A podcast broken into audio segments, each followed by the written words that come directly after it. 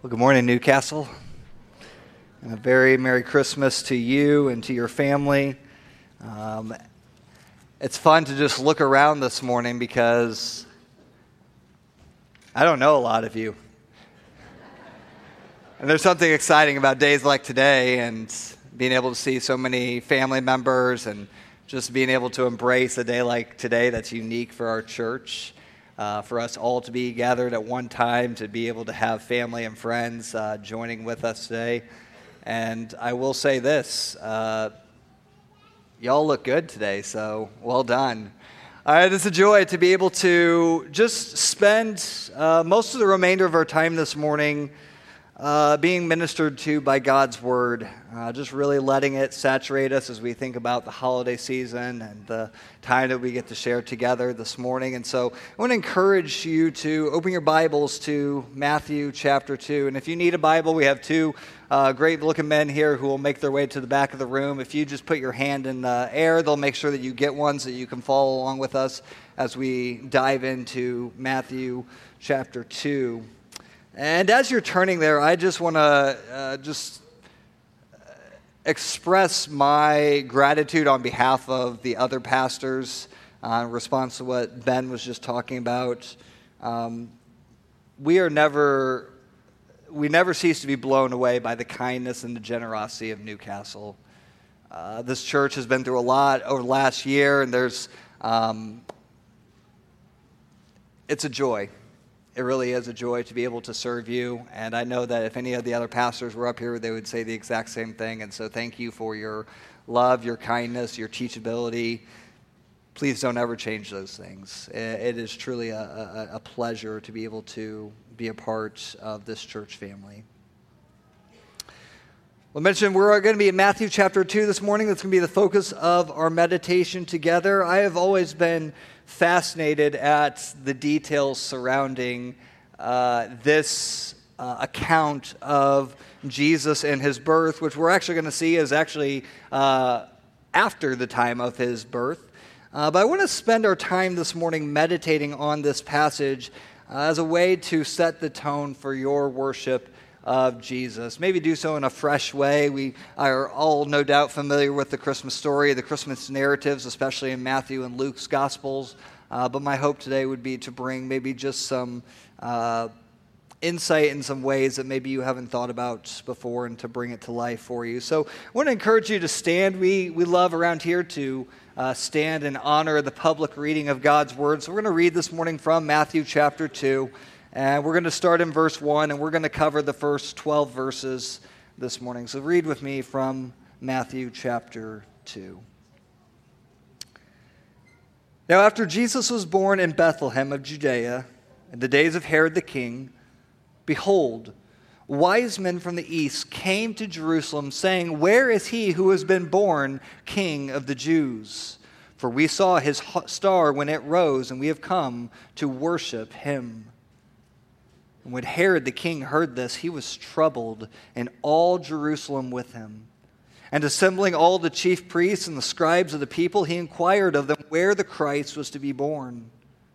They told him, In Bethlehem of Judea, for it is written by the prophet, And you, O Bethlehem, in the land of Judah, are by no means least among the rulers of Judah. For from you shall come a ruler who will shepherd my people Israel. Then Herod summoned the wise men secretly and ascertained from them what time the star had appeared. And he sent them to Bethlehem, saying, Go and search diligently for the child, and when you have found him, bring me word that I too may come and worship him. And after listening to the king, they went away, and behold, the star that they had seen when it rose went before them until it came to rest over the place where the child was. And when they saw the star, they rejoiced exceedingly with great joy. And going into the house, they saw the child with Mary, his mother, and they fell down and worshiped him. Then, opening their treasures, they offered him gifts gold and frankincense and myrrh. And being warned in a dream not to return to Herod, they departed to their own country by another way. So we're going to stop this morning. I'm going to ask you to go ahead and have a seat. And let's pray as we ask for God to bless our time of study this morning. Uh, indeed, Father, now we do ask for your kindness. We so love and appreciate this story, and many of us, no doubt, have heard it before. Uh, but we ask for your favor as we seek to uh, bring new life to it today, as we seek to better understand the, the characters involved and to understand, Lord, how you desire us to respond to the good news that Jesus Christ is born. So, would you show your kindness to us in that regard today? Uh, may the words of my mouth and the meditations of our hearts be pleasing to you. I ask in Jesus' name. Amen. Well, this last year with our students, we did a Bible study on Wednesday nights about the encounters uh, that people throughout the Gospels had with Jesus. And I have found the, that fascinating, even with the birth narrative and all the characters that are at play. Uh, now, to certainly understand, not all of these people that are in Matthew chapter 2 have a direct encounter with Jesus, but no doubt all of them, to some degree, have an encounter with the truth and the reality that Jesus, the King of the Jews, the Savior of the world, has been born. And I think that there is something to be learned from each of them today. And that's what we're going to do this morning. I just want us, uh, no main points, nothing flashy, but I just want to walk back through this story and I just want to look at the four main players in this story to see what their encounter with Jesus looks like. And in particular, what they tell us and how we should respond or seek to respond in light of that encounter. So let's look at those four different encounters with the incarnate Christ here today. And I want to begin with the primary antagonist in this story uh, that you are no doubt familiar with the man, King Herod. And we're going to call King Herod in this story the intimidated king.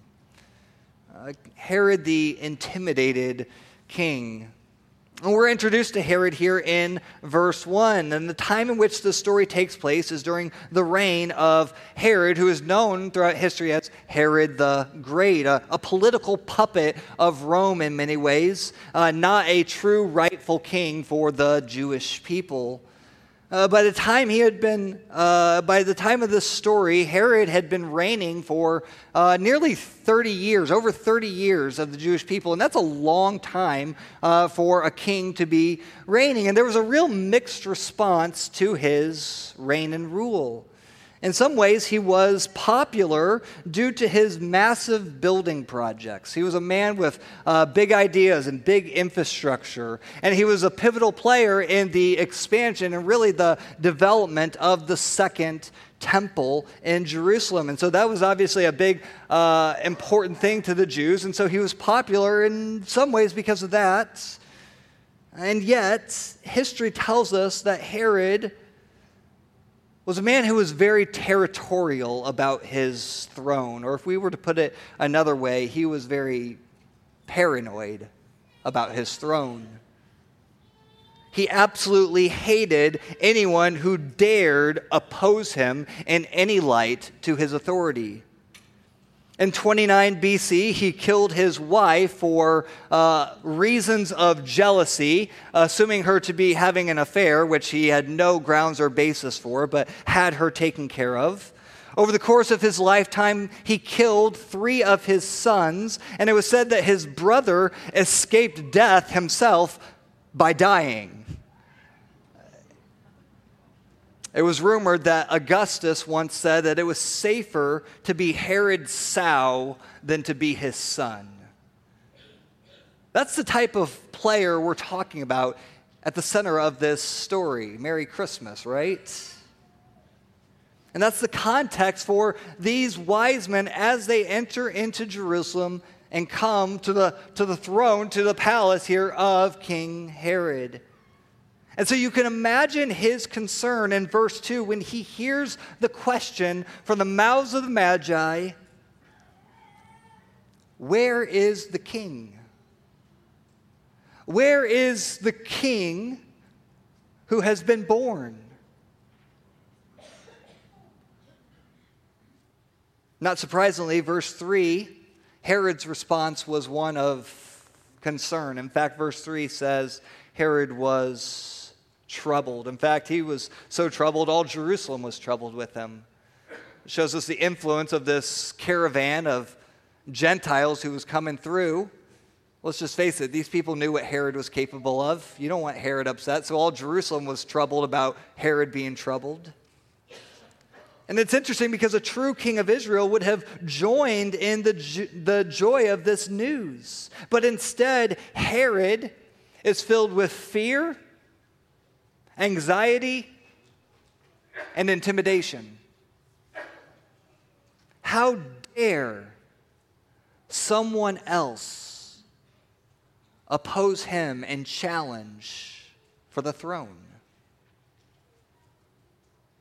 Alarm bells are going off in Herod's head, but he doesn't want to show that. He plays it cool. After all, we got these foreign dignitaries in town, don't want to make a fuss. And so he secretly uh, tries to understand the nature surrounding these events so that he can plot his bigger scheme.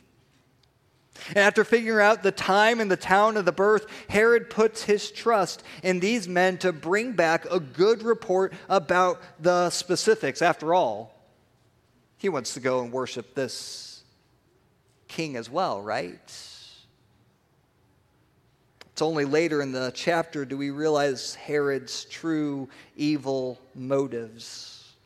And while Herod's reaction seems extreme to many of us here this morning, the truth is, it's not far from the evil intent of all human hearts, is it? If we really understand this for what it is, I think we understand that pride is what seeks to silence the threat of Jesus' authority. All right, this is true of anyone who rejects the truth that Jesus Christ is Lord. To say that someone or something is Lord is to say that it has ruling power over your life, what you do, how you live, how you seek to please that very thing or person. But because we have been born into sin, we all, by nature, like Herod, seek to silence the threat of Jesus' authority. We don't like it. We don't like the idea of someone else ruling and reigning as king over our lives.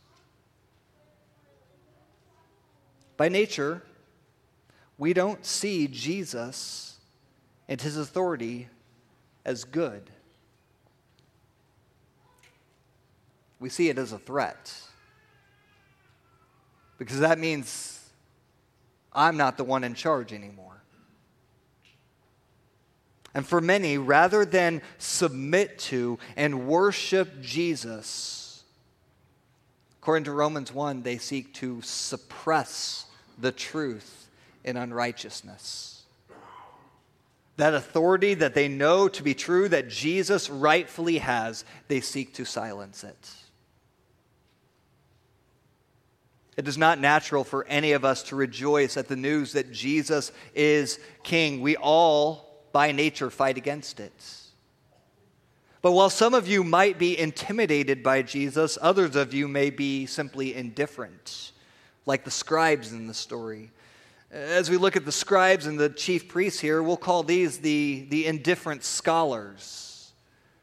The indifferent scholars. We're introduced in verse 4 to Herod's team of experts, these chief priests and these scribes. The chief priests would have been considered uh, the current and former high priests, as well as some of the, the high ranking priest officials uh, in the Jewish uh, uh religious system.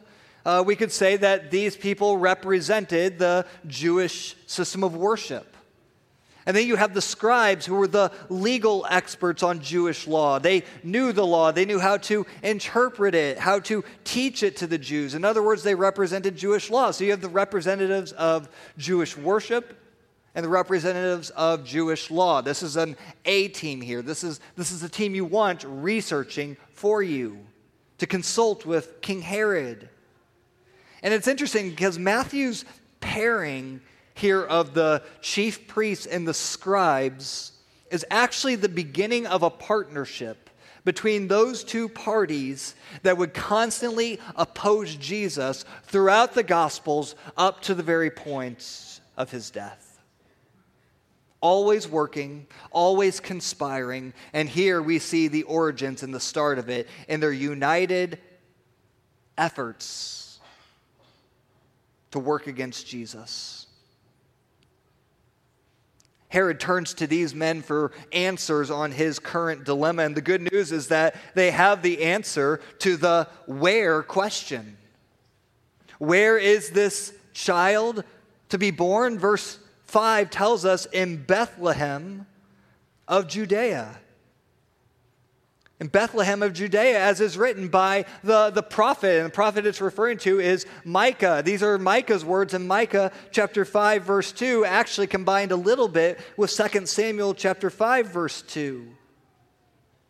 So we see here this idea that this, this is not a secret, this is something that Scripture has made known. It's, it is something that they can understand to be true about Jesus. And this child who has been born. And of all places, Bethlehem. And so they communicate this to Herod, and then they do nothing. They pass along this information, this marvelous, by the way, information, and then they choose to do nothing.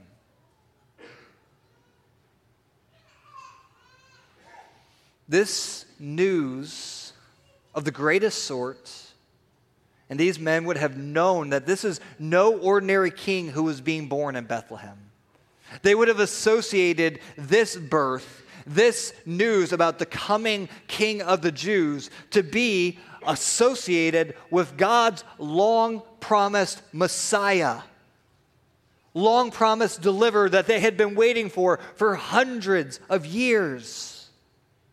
This is truly, like the angel said, good news of great joy. And these men do nothing with it.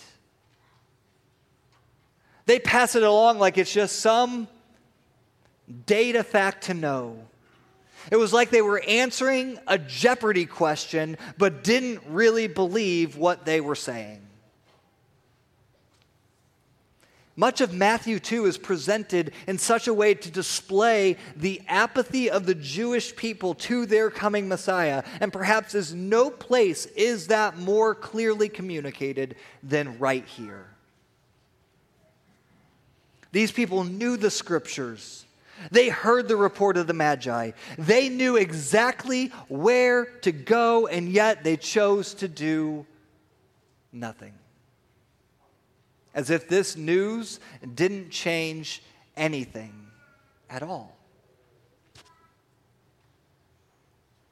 I think there's a dangerous warning here that knowing about Jesus is not the same as knowing Jesus. One word difference, but it makes all the difference, doesn't it? Here you had men who were very familiar with their Bibles. Obviously, they didn't have their own copies of their Bibles, but if they had, they had all these scrolls, all this facts, all this information that they knew about the coming Messiah. They regularly engaged in the worship practices of their day, yet their hearts were not moved by the news that the Savior had come. Such is how we can say there is a difference between knowing about Jesus and truly knowing Jesus. David Platt says, you can know the text well, yet still miss the point. And that's exactly true for these people. There are many in our churches today who know a lot about Jesus. there are so many people who have the knowledge, they have the facts, they've studied their Bibles, they've memorized Scripture, they've been exposed, they've been around it for the totality of their lives, perhaps. Perhaps many of you, even. But how many will Jesus one day say, Depart from me, I never what? Knew you. You see, there is a difference between knowing about Jesus and knowing Jesus. Knowing is, is intimate, it describes a, a genuine relationship, and it responds. It is responsive to the truth about Jesus. So here's your Christmas warning today do not find yourself among the chief priests and the scribes, but rather look to our other two examples that we're going to look at here this morning because these are marvelous encounters. And the next one may surprise you a little bit, but the third person we're going to look at is not actually a person, but a place. We look at the encounter with Bethlehem the insignificant village. And yes, Bethlehem may not be an actual person, but do you notice here in Micah's quotation that the scribes come to? Do you notice here how Bethlehem is ascribed personal pronouns? You, O Bethlehem, in the land of Judah, are by no means least among the rulers of Judah, for from you shall come a ruler who will shepherd my people Israel. Bethlehem is personified here. And Bethlehem is no doubt small. It is being told here that it is not least, though it is on the surface not that impressive. It was a small village located roughly five miles south of Jerusalem. If you were to put that into comparisons around here, if you uh, were to live in Tremont, perhaps, that would be about the same distance north to Morton. Not that we want to make Morton our Jerusalem, but I'm just saying for perspective purposes. Hope I'm not going to cause a fight between Tremont and Morton this morning, but, but it is probably reasonable still to believe uh, that Bethlehem was similar in size to a place like Tremont in terms of population. Anywhere from maybe 1,000 to 3,000 people. Small little town like we're familiar with all over central Illinois here. It's a very humble and a very modest town. Nothing all that exciting or glamorous about it.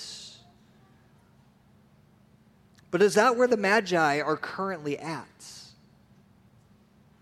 No. Where are the Magi at right now? They're in Jerusalem. After all, it's fitting that the, the future king, the future ruler of this great nation, would come from the capital city, right? It's reasonable to think that. And yet, the King and Savior of God's people, does not dwell in a booming, important metropolis, but rather he resides in a humble, insignificant little village. And yet, this village isn't even all that insignificant, is it? Sure, it may be in size, but not in historical importance. After all, who is the most famous figure to come out of Bethlehem before this? King David, right? David, who began not as a royal prince, but as what? A humble, lowly shepherd. It's important for the context here, right? Verse 6, the quotation from 2 Samuel. He will be a what? A shepherd of my people. It was here in Bethlehem where David was anointed the future king of God's people. And it was David from the tribe of Judah who was promised by God that a future son of his would one day sit on his throne forever. His kingdom would be an everlasting kingdom. What was once an insignificant village becomes an important piece in God's redemptive story. And isn't that just like God to do? Choosing the most unlikely and the most unappealing of places to demonstrate his divine wisdom and power. My hope is that as you hear that, you hear a familiar ring to that.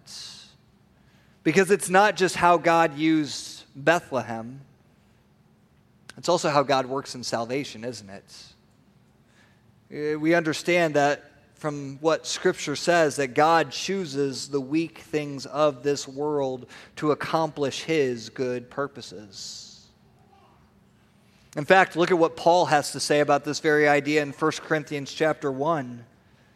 1 Corinthians chapter 1, Paul says this For consider your calling, brothers. Not many of you were wise according to worldly standards. Not many of you were powerful. Not many were of noble birth. But God chose what is foolish in the world to shame the wise. God chose what is weak in the world to shame the strong.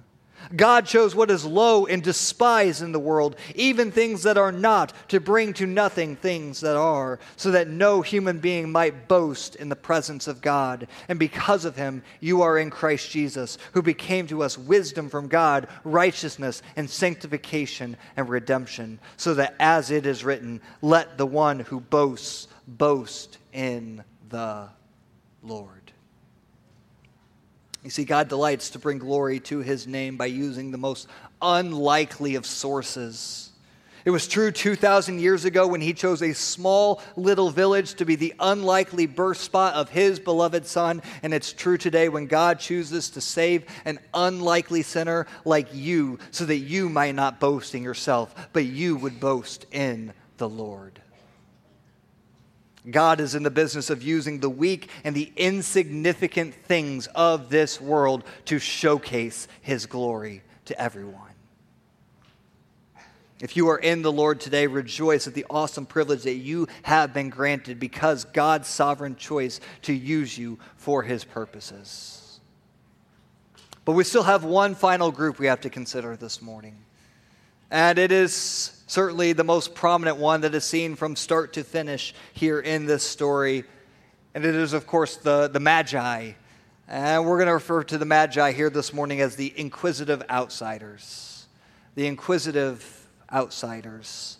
They are the central characters throughout this section of Matthew's gospel.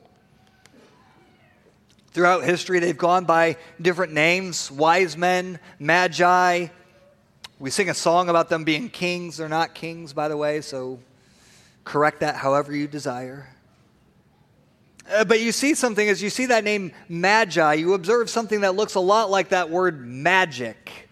Uh, but don't think of a, of a David Copperfield type of magic. Perhaps they were more like uh, astrologers, wise men, uh, since they were ones who, who knew to look for a star. They were men who uh, deciphered the, the signs of the age. They possibly utilized more mystical means to understand things like dreams and historical events, perhaps uh, very similar to the, the men that we see in the book of Daniel who ministered to King Nebuchadnezzar. And while they were not kings, they were no doubt men of power, influence, prestige, and as we'll see later, great wealth. We are told that they come from the east, but we don't have any specifics. They just come from the east. Could have been from the regions around Babylon or Persia, the Arabian desert. We don't know. This is also fascinating considering Matthew is a gospel primarily written to which audience? To Jews. And yet, here you have Matthew focusing his attention on these foreign Gentile outsiders. So, why does he do this? Why the focus on these rich and powerful dignitaries? Well, in verse 2, it says that they saw the star. They saw his star, this supernatural occurrence, these events that caused this star to appear. And there's so much actually packed into verse 2 this morning. I just I want you to see it. First of all, what is the significance of this star that has suddenly appeared? Uh, what, what separates this star from any other star in the sky? Most seem to see a connection between this event and the prophecy of Balaam and, in Numbers chapter 24, all the way back in the Old Testament, thousands of years before this. Uh, Balaam was a, a man used uh, by God uh, supernaturally because he was appointed originally to curse God's people by the evil king of Moab named Balak. But rather than cause a cursing upon God's people, God forced Balaam to bless God's people prior to their entrance into the promised land.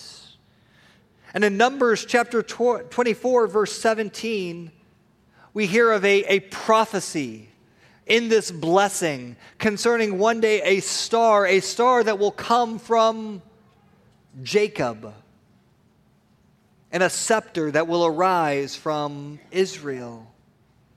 So it is possible that the Magi saw this connection between uh, this star and this coming ruler, the scepter that will reign over God's people.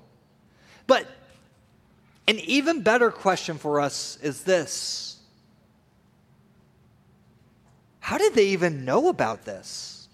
Have you ever thought about that? How did these outsiders, these men from hundreds of miles away, how do they even know that this is supposed to happen? It doesn't tell us. But it makes you wonder, doesn't it? I personally wonder, don't know this for sure, but sometimes I like to hope of connections happening. And think about for an extent of time in Israel's history, they were in exile in lands of Babylon and Persia. I like to think of men like Daniel who had influence among the high ranking officials, the wise men of the day, possibly sharing these scriptures with foreigners, giving them exposure. Men like Mordecai in Esther's day, all these men who had the opportunity to influence the outside culture with these Hebrew scriptures. But at the heart of all of this is a goal, right?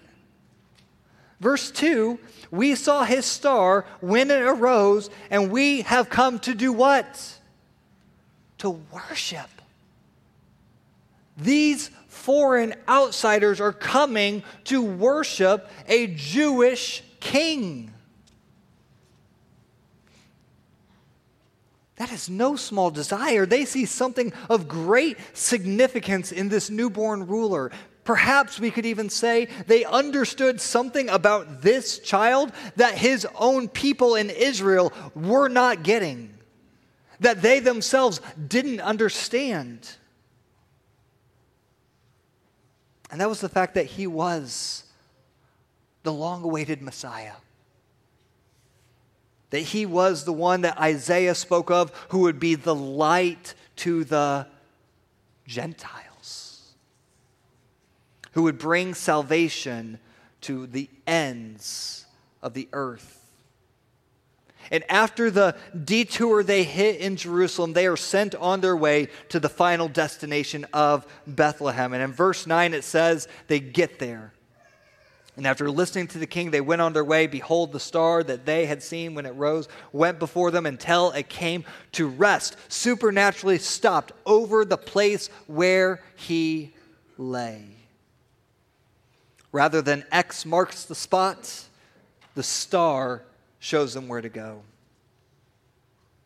The fact that they come to this place that is a house and not a stable tells us that it has been some time since Jesus has been born according to verse 7 and verse 16, and Herod's scheme to get rid of the, the newborn children who were two years of age and under tells us that Jesus was most likely a toddler at this point. He was no longer a, a infant newborn babe, but a, a little child. So if your magi are looking in on your nativity set right now, you need to maybe move them across the room so that they're on their journey to go see Jesus. Okay, they're not there quite yet, but they're getting there. So you can still have them, just do some rearranging, right? But you can imagine Joseph's surprise when he gets that knock. That knock at the door. I don't know about you. I've, I've, I've had some interesting encounters with people at the door. I've had all kinds of salespeople. I've had Jehovah's Witnesses. I've had all kinds of people show up at my door. But nothing quite like this. He opens the door to find a grand caravan of foreign emissaries outside his home. Men in royal garb, perhaps horses and, and chariots and camels, all these things that this is like a parade that's happening in the middle of the night. Though they bring three gifts, there is good reason to believe that this is a, a, a much larger group than just three men. Again, it's this giant caravan that's causing this stir. But nothing would stop them from coming to see the one who they knew to be the rightful king of God's people. In fact, I love when they find the location. Notice what it says in verse 10. When they saw the star, they rejoiced exceedingly with great joy. That's what we call quadruple joy, by the way. Rejoiced exceedingly with great joy. You cannot top that the ultimate excitement. When they see the child, they do the only fitting thing that anyone in the presence of the divine would do they fall on their faces. They postured themselves low so that Jesus might be high. They go low to show their rightful submission to the king, though he sits not on a throne, but on the lap of his human mother, Mary. And like any good party goers, they brought baby gifts, right? Not necessarily the gifts that you would get from Babies R Us or from Carter's. They're gifts that are fit for a king royal elements, perfumes, spices, gold, frankincense, myrrh. And we don't want to draw too much or too little from these gifts, but suffice it to say, these gifts were extravagant. They were beyond anything that Mary and Joseph had ever experienced before. But they were only fitting for the one that they were giving it to. These men don't stay long. In fact, by verse 12, they're already gone. And here we see God's sovereign and providential protection of his son, even utilizing something as unique as a dream to warn them about Herod's true intentions to put the child to death. They want no part of that scheme, and so they go home another way. They reroute their return trip and go a different direction. You know, I found it interesting that the first two groups to worship Jesus in the Gospels, Think about this. The first two groups that the scriptures, the gospels record as those coming to worship Jesus are who? The humble, lowly shepherds and the most high ranking outside officials for the Gentile world. Again, isn't that fascinating? And I think this truth points us to the final thing that we must consider this morning that God's gift of salvation God's gift of salvation has been made available to everyone, to all of us. This chapter is a, a snapshot picture of a salvation that has been made available to you and to me. And the truth is, according to Scripture, we too are Gentile outsiders.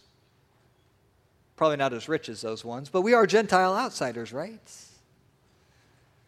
But the good news is that God's plan of salvation included the reach of God's light to all peoples. In fact, Jesus himself said that at the end of, his, of Matthew's gospel. In chapter 28, he would say, Now go, share this good news with all people, right? Baptizing them, teaching to obey. Tell others about me. And thus we get a snapshot of that here. That those from the farthest reaches of the world were coming to delight and to rejoice in the coming King and Savior. Not just the King of Israel, not just the Savior of Israel, but the King and the Savior of all peoples. That is the joy that has been made available to every single one of us here this morning. Perhaps the greatest gift that you can receive this Christmas is Jesus Himself. Perhaps the greatest gift that you can give to yourself or to your family is to repent. To repent of your pride that has, seek, uh, that has sought to suppress the truth for so long. That the greatest gift that you can give is not anything that you give away, but what you surrender. That you would let go of the indifference that you have held on to for so long towards who Jesus is. That instead, in humility, you would follow in the steps of the Magi and you would receive and you would rejoice at the gift of God's promised salvation in Christ Jesus. Wouldn't that be amazing this Christmas season? Praise God for his insurpassable gift that he has given to us. Let's pray. And Father, we do thank you. We thank you for the gift of Jesus that you have lavished so freely upon us. We know that you have given Christ that our joy may be complete. The truth is, Lord, apart from Christ, we lack any sense of true and lasting joy in this world. The things of this world will never satisfy. And Lord, honestly, to rule and to reign over our own lives will not bring lasting joy either. We need a king. We need someone to rule in place of our own sinful hearts, to bring us into everlasting joy. And we know that that person is Christ. And I pray that if there's any here this morning who have suppressed that, who have sought to silence that reality, that you would humble their hearts this morning, that you would choose, Lord, the weak and the rebellious heart to be the one that comes to you today, so that it too might partake in the blessing of knowing you as their King. We thank you for this gift that we get to celebrate today. And even as we sing now, Lord, please encourage our hearts as we delight in the gift of Jesus Christ. We pray. Amen.